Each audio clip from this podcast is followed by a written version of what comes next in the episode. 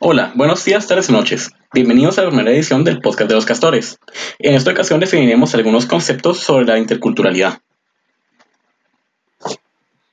La interculturalidad es la interacción desde un enfoque de igualdad entre culturas o áreas de una sociedad sin tener necesariamente una relación entre ellas.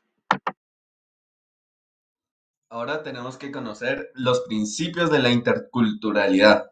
Y estos son reconocimiento de la ciudadanía, reconocimiento del derecho a ejercer la identidad originaria de los pueblos, rechazo a las formas de imposición de la cultura hegemónica y marginación de la cultura minoritaria, comprensión de las culturas como fenómenos dinámicos y comunicación horizontal.